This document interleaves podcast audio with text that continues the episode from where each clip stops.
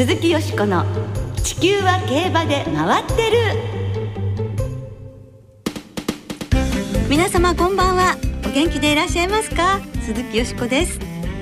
地球は競馬で回ってる。この番組では週末の重賞レースの展望や競馬界のさまざまな情報をたっ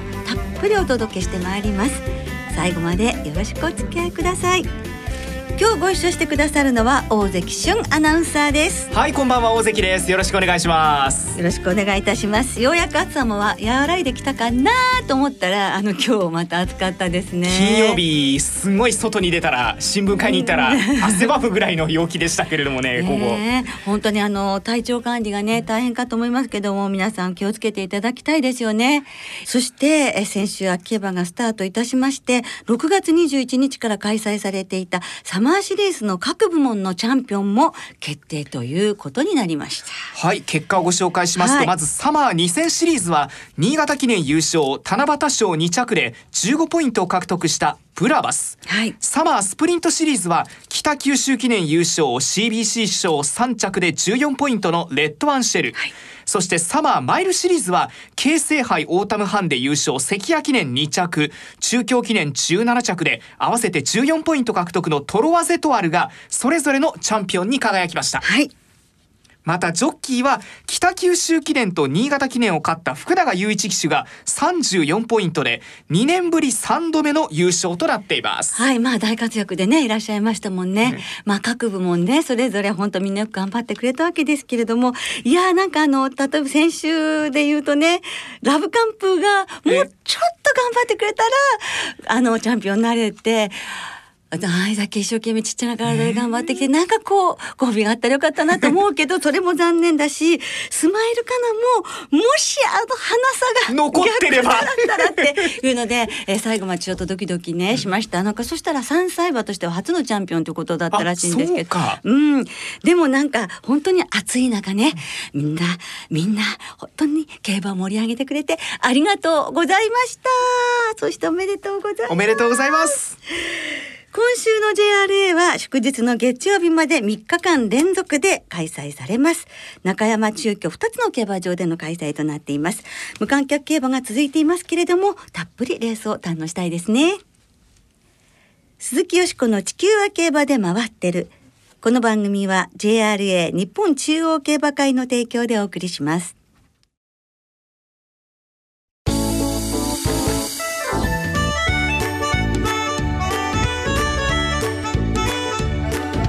鈴木淑子の「地球は競馬で回ってる」競馬ミステリー「ノンサラブレッド」の著者島田明宏さんインタビュー。ということで先週に続き競馬ミステリーノンサラブレッドを7月に出版された作家の島田明宏さんをスタジオにお迎えしてお聞きしたインタビューをお送りしてまいります。では改めて島田明宏さんの経歴を簡単にご紹介しましょう、はい、島田さんは1964年札幌生まれの55歳です。大学在学中に放送作家ライター業を始められその後は幅広い分野で執筆活動を続けられています。2012年には著書消えた天才騎手最年少ダービージョッキー前田長吉の奇跡で JRA 賞馬事文化賞を受賞。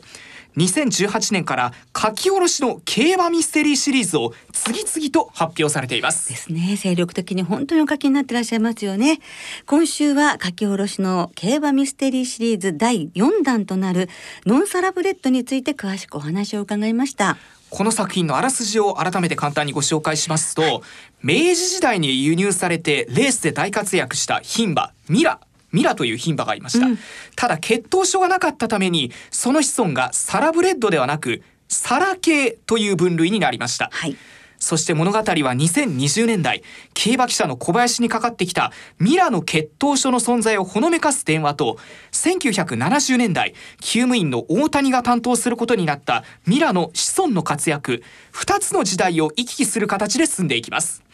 1枚の血統書が競馬の歴史を根底から変えることになるのか、島田明宏さんの小説ノンサラブレッドはそんな競馬の歴史にまつわるミステリーなんですね。はい。それでは先日収録いたしましたインタビューお聞きいただきましょう。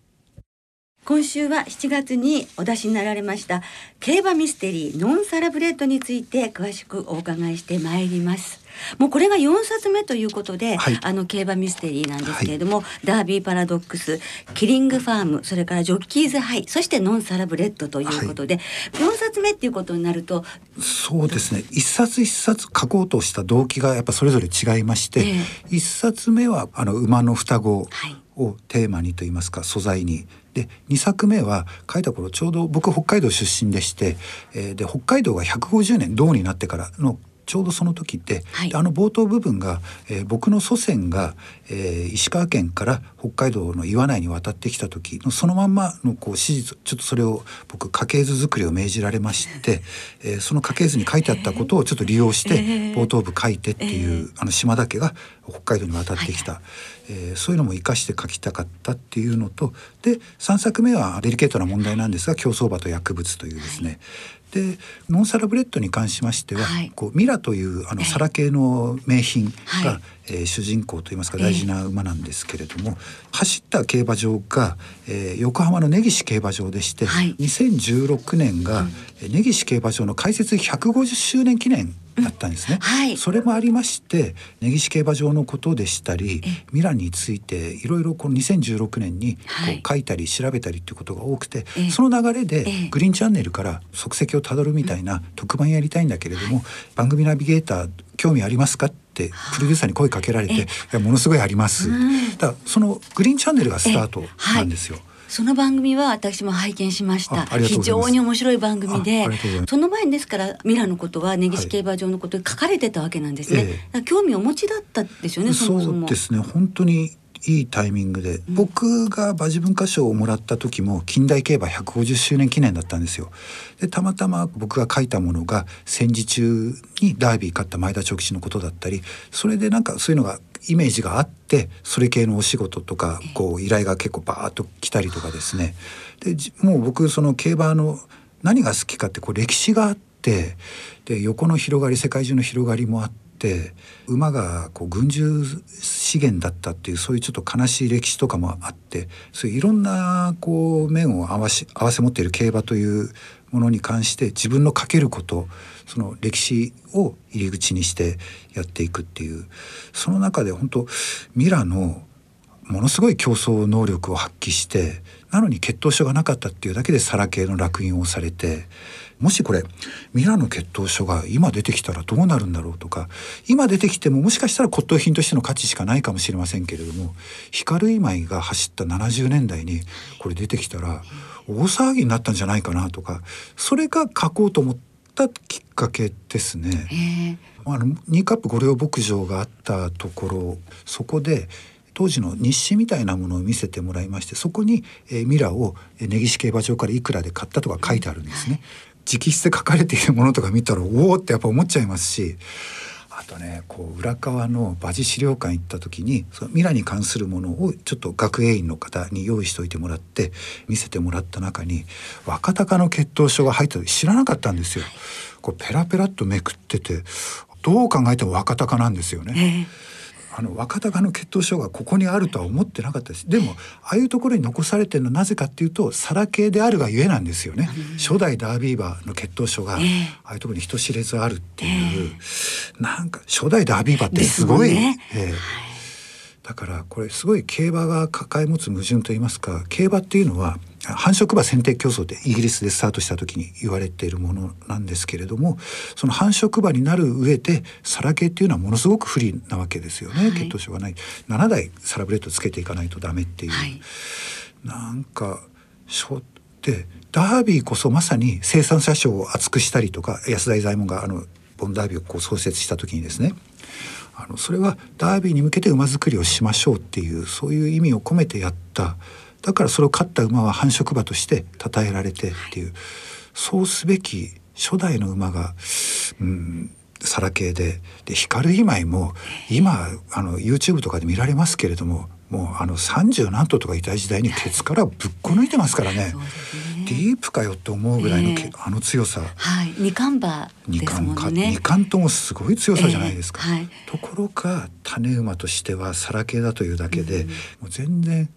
あの冷遇されたじゃないですか。その辺のなんかじくじたる思いがね。ね僕が悔しがってしょうがないかわかんないですけど 悔しいと言いますか、また調べれば調べるほどまたそういった血糖症の古いのが出てきたりすると、なんでなんだって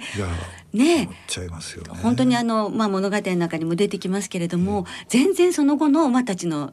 馬の人生っていうか馬のね一生が変わるわけですもんね。こう日本の血統のこう勢力図とかも変わってると思いますね。うん、すね。だから本当に一枚のそのミラの血統書があって、はい、サラブレッドだっていうもう見た目もサラブレッド、えー、能力もサラブレッド、だけど血統書がないっていう、はい、そのミラーの血統症があればっていうね、えー、だからそれでお書きになっていく上では、はい、どどんな気持ちでそのじくじたる思いをぶつけて、そうですね。まず決めてたことは、うん、あの明治時代にミラーは輸入されましてで1970年代実際の競馬では光今井が走った頃ですね2020年代まあ現代ですね。その3つの時代構成で書いていこうと思いましてただ明治に関してあまり書けることがなかったんで。で70年代と2020年代で書いていく時で2020年代について書いていく時は自分が本当に訪ねた、えあのミラに関して調べたところこのままあのこの主人公の小林にも、えコバちゃんにも行かせようと。それでえー、実在の場所にしたところもありますし軽種馬協会やなんかはちょっと若干名称を変えたりとかしてまして、はいはい、であのアジア血統症議会の事務局長ってしてますけれども実際はアジア血統症会議なんですよね。で実際その事務局長にもお話伺いまして現代の DNA 鑑定の技術があれば、えー、今統計ミラっていう馬が立東にいて、はい、あの高柳厩舎で走ってますけれども。3歳牝馬ですね。でミラのこう末裔なんですが統計ミラのたてがみとかそういうのともしミラの実際のミラのなんかが残ってれば DNA 鑑定さっき言ったあの清水さんっていう、えー、アジア血統症会議の事務局長の方が獣医師の免許を持ってるんですよ。清水さんがおっしゃって今ならできると思います。はい、あこれも面白いなと思って。そうなれば今の技術があればミラがサラブレッドだったということを証明できるかもしれないとか、なんか見つかったあのミラーの資料のところになんか縦紙の一本も、なんか挟まっててほしかったですね。本当にそういうことがあってもおかしくないと思いますし。非常にエネルギッシュな取材に基づいて、はい、あの素晴らしいミステリーになっててこれはミラっていう本当の馬がモデルだったわけですけれども、はいえ。ー、そう他の3冊はそうじゃない部分があって、はい、それの違い作る上での違いっていうのは何かありましたか？やっぱりそうですね。だからどこかまで本当のことを書いてどこから嘘をつくかですよね、うん、あの先週申し上げたこう刑事物だったら警察庁警視庁、うん、捜査一課までは本当で所轄が七曲り署太陽にほいろだったらそこからが嘘なわけですよね。でそういう感じで例えばこのノンサラブレッドにしても、ええミラの子供のこの第7ウィリアムこのえっと、156ページから157ページにかけて、はい、こうミラの血統が、はい、そうです。か、はい、第7ウィリアムまでは実在するんですよ。はい、でこの春行からが、うん。僕が作った馬で、まあ、これは言っちゃってもネタ話にならないと思いますんで,、でその下にあるつけた種馬これも実在する種馬ばっかです。はい、それも一応五代血統表を見て、はい、クロスコックなりすぎないようにとか考えながらこれ、つけてきました。つけたって僕つけたわけじゃないんですけど、で最後のホーリーシャークのお父さんのマルーンだけは実在しないです。うん、調べちゃった？すみません。ホーリーシャークも調べたし、柏木子さん解説で、はい、あのだからこう、うん、あの人もパッときっと調べてくださったと思うんですけれども、こういう書き方をして。えそうだからすごくあの本当とねあのノンフィクションとフィクションが混ざってるっていうところで、だからあのそういう島田さんがこう膨らました部分もすごく面白いですし、はい、あのミステリーとしてもとても楽しく読めるのでぜひ手に取っていただきたいと思うんですけど、はい、その3年前に来ていただいた時に、はい、あの山野光一さんを忍んでということで、山野光一さんの素晴らしいところとしてやっぱりブランドを持ってらっしゃるっていう話があって、それは山野光一イコール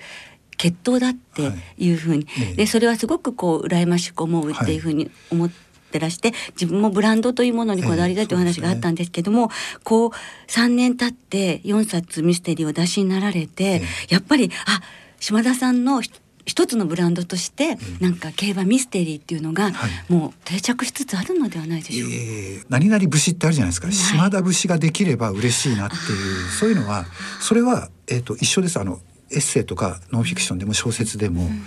伊集院静香さんとかあるじゃないですか伊集院静節がそういうものが、えー、自分のものになるようにですよね。で競馬っていうこんな面白いもう材料いくらでもありますし物語にするのにこんな面白い世界ってないんですよいろんな立場の人がいろんな絡み方しててせっかくこうやって関わることができたんで今まで触れてきた最高の素材をもとに、えー、自分ができる最高のものを書いていきたいみたいな。これから先どんだけ書けるだろうかとか焦る気持ちを持ちながらやっていきたいっていうのはすごくありますけれどもね。はいあのノンフィクションでもフィクションでも島田昭弘さんならではの思いが根底にあるし進みたい道みたいなものもこうなんか感じられる気がするのでなんかこんな私が言うのもおかしいですけれども、ですから本当そういう思いを大事にあのぜひぜひこれからも競馬ファンの胸に残るあの文章をフィクションでもノンフィクションでも書いていていただきたいと思います。い。つかきっと今度来ていただく時にはあの島田節が きっとできてるので。ねないかと思いますけども、まあ大変な時期ですけれども体にもお気をつけになって。よしこさんも本当、ね、ありがとうございます。久しぶりにお会いできて、うん、もう全然関係者とかに会えないですからね。ねすごい良かったです。本当にね、ぜひまた精力的にご活躍くださいますように。はい、はい、またぜひいらしてください。はい、また本当呼んでください。はい、またいろんな話を聞かせてください。本当にどうも2週にわたりありがとうございました。なんかもっとお聞きしたいんですけれども時間がね足りなかったですけれどもいかがでしたでしょうか？そうですね、うん、まあ本当にあの読んでみたくなるようなあの語り口と言いますかね、うん、やっぱり島田明宏さんは島田明宏さんだなっていう。この感想がいいのかどうかわからないんですけれどもやっぱり他の文章なんか読ませていただいてもウェブ上なんかで、えー、やっぱりこんな切り口は島田さんじゃなきゃできないよねっていう思うことは往々にしてありますからね、うん、いやすごい方なんだなって改めて感じましたけれどもね。ねいろいろとこうアイデアも溢れてくるところもね素晴らしいと思いますよね。でリスナーの方からご質問いただいたんですよね。そうなんですよ。これ先週リスナーのラジオネーム野風さんという女性から、はい、島田明宏さんに。リアリティ満載の小説は過去に取材した誰かを思い出して書いているのですか？小説を書くのにどのぐらいの月日をかけて取材しているのでしょう？という質問をいただいたんですね。はいでインタビュー収録の後島田明宏さんにメールでお答えいただいたのでご紹介したいと思います、はい、小説はノンフィクションでの取材経験を生かすようにしています。やはり実在の機種や調教師生産者を思い浮かべたり重ねたりしながら実際に聞いた話を入れ込みながら書いていますとちなみにダービーパラドックスは書き始めてから脱行書き終えるまで1年以上かかりました。30年ほどのノンフィクション取材から得たものを生かしているので、取材からの期間をお答えするのは難しいです。一度の取材だけで十分な材料を得るのは難しいので継続することが大切だと思っていますというお答えいただきました。はい。もう取材力っていうのもね大変なものになると思うんですけれどもこうしたことがあってまあそういう名作品が生まれるということでまだお読みでない方はぜひノンサラブレッドご覧になってあの手に取って読んでいただけたらと思いますね。はい先週に続きまして今週は作家島田明宏さんのインタビューをお届けいたしました。鈴木よしこの地球は競馬で回ってる。ここからは週末に行われる重賞を展望していきましょう。その前に先週の京成杯オータムハンデですね、はい、よしこさん生まれん4頭ボックス6点予想で見事的中でございましたいやー、2050円もついて。そうなんですよ。ねよかった。ボックスにして本当によかったですね。うまい。今年ボックスに助けられてます。はい。今週は3日間開催で土曜日に中京で阪神ジャンプステークス。日曜日に中京でローズステークス。月曜日に中山でセントライト記念が行われます。では中京で日曜日に行われます。3歳牝馬の 2000m の G2 秋華賞トライアルローズステークスの展望をお送りしていきましょう、はい、3着までに入れば秋華賞への優先出走権が与えられる一戦となっています春の実績馬なのか上がり馬なのかというところですが、はい、金曜正午の段階で中京は天候曇り芝ダートとも量18日金曜日朝9時の時点でクッション値10.6となっています、うん、20日の中京曇り一時雨の予報ちょっとはっきりしないお天気になりそうなんですがさあよしこさんローズステークスどうしましょう、はい、はい、ここはですね私は3番のフワナにしたいと思いますね、はい、あのフローラステークス本当にわずかの差でオークス出られませんでしたけれどもその分大事にこう成長を促してきてどどんな姿を見せてくれるのか本当に楽しみにしたいと思います住井調教師にもねやはりもう三歳牝馬の G1 最後になるからそうですねはいぜひそしてと思っています。で、えー、フアナからフィオリキアリ、リリーピュアハート、えー、セウラサーリとこうコバと戦っても勝ってきた馬を入れてこの4とのボックスでいきボックスでいきます。はい、はい、マレンです。大関さんは？私はあのサマーナイトシティ一族が好きなので6番のセウラサーリオルフェーブルですからちょっと馬場が渋っても大丈夫だと思いますしサダム・パテックジュール・ポレールの下ですから、うん、まあこれ成長力というものもあるでしょうから、はい、そのあたりちょっと期待して狙ってみたいなと思いますね。はい。それから月曜日にはセントライト記念もあります。菊花賞トライアル。ここは注目はよしこさんは？はい、えー、戸崎氏とのコンビということになりましてね久しぶりです。里のフラッグの巻き返しに期待したいです。秋に向けてねどんな風に成長してきてくれたか楽しみです。はい。私は、はい、やはり車配勝ってますからバビット。うん。前に行ける足はあると思うので、はい、中山フェスタ3区っていうこともあってちょっと頑張ってほしいですけれどもね。ではリスターの皆さんからいただいた予想をご紹介していきましょう、はい、浜野旗坊さんよしこさん先週の京成杯オータムハンデお見事でしたね。ありがとうございます。私もよしこさんと予想がほぼ一緒だったのに、はい、ボックスではなくてルフトシュトロームから流していたため無念外れでした。あやっぱりねこういう時ボックスっていうのいいですよね。うまいですよねそういうところね。もう気持ちお察しします。セントライト記念は12頭と少なめになったので紛れは少ないだろうと見てダービー直行組のガロアクリークサトノフラッグヴァルコスそしてラジオ日経賞を勝ったバビットで固く厚めに狙いたいと思いますとあゆちさんからはローズステークスはウーマンズハートオーマイダーリンクラヴァシュドールデゼル。セントライト記念はガロアクリークバビット心の灯台でと。平成生まれのヤブくんローズステークスは能力上位リアアメリア。ババが渋ってきたらリリーピュアハート。セントライト記念は久々の芝でもダノンファスト。ポカポカ湯たんぽさんはローズステークス中内田厩舎の二頭出しクラヴァシュドールとリアアメリア。セントライト記念はガロアクリークとサトノフラッグ。ゾータンさんはローズステークスは中京の2000メートルだったら代わり身に期待してデゼル。セントライト記念はラジオ日経賞を買ったバービット。馬なりくん .com さんはセントライト記念バビットということでいただいてます。はいどうもありがとうございます。あの時間の都合上皆さんねご紹介できなくて本当に申し訳なかったんですけれども、えー、はい皆さん本当にありがとうございます。来週は神戸新聞杯いよいよコントレールが登場いたします。そしてオールカマーの展望を中心にお届けいたします。お聞きの皆さんの予想もぜひ教えてくださいね。お待ちしています今日もそろそろお別れの時間となりました。今週の競馬は月曜日敬老の日まで3日間連続中山中京の2つの競馬場での開催です。月曜日敬老の日は中央競馬をご愛顧いただいているお客様に対し JRA が感謝の気持ちをお伝えする日として昨年に引き続き JRA アニバーサリーが実施されます。当日は中山競馬場中京競馬場の全レース24レースで通常の払い戻し率を引き上げて全ての投票法の払い戻し率が JRA スーパープレミアムとして80%に設定されています。はいすごいことですよね。大盤振る舞いですよこれ。ねぜひ当ててくださいね。また過去の年度代表馬の名前を冠した競争中山競馬場10レースにテーマオペラ王カップ中京の10レースにブエナビスタカップが行われます。その月曜日 JRA アニバーサリー当日もラジオ日経では第1第2ともに9時30分から16時45分まで中山中京で行われる全レースを実況生中継します。祝日の月曜日もぜひラジオ日経で競馬をお楽しみください。そして今週も2歳戦は単勝がお得です、はい、12月20日まで JRA すべての2歳線の単勝を対象に通常の払い戻し金に売上の5%相当額が上乗せされて払い戻しされます。はい。ぜひね2歳線単勝に挑戦してみてください。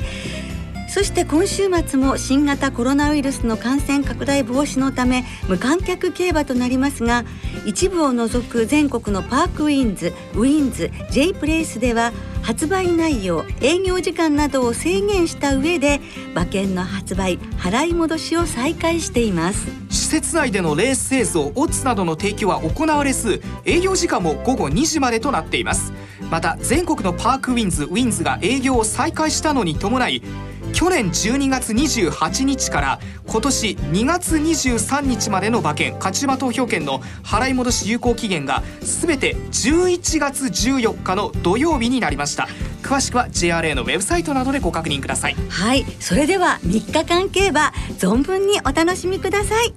お相手は鈴木よしこと大関俊でした。また来週元気にお耳にかかりましょう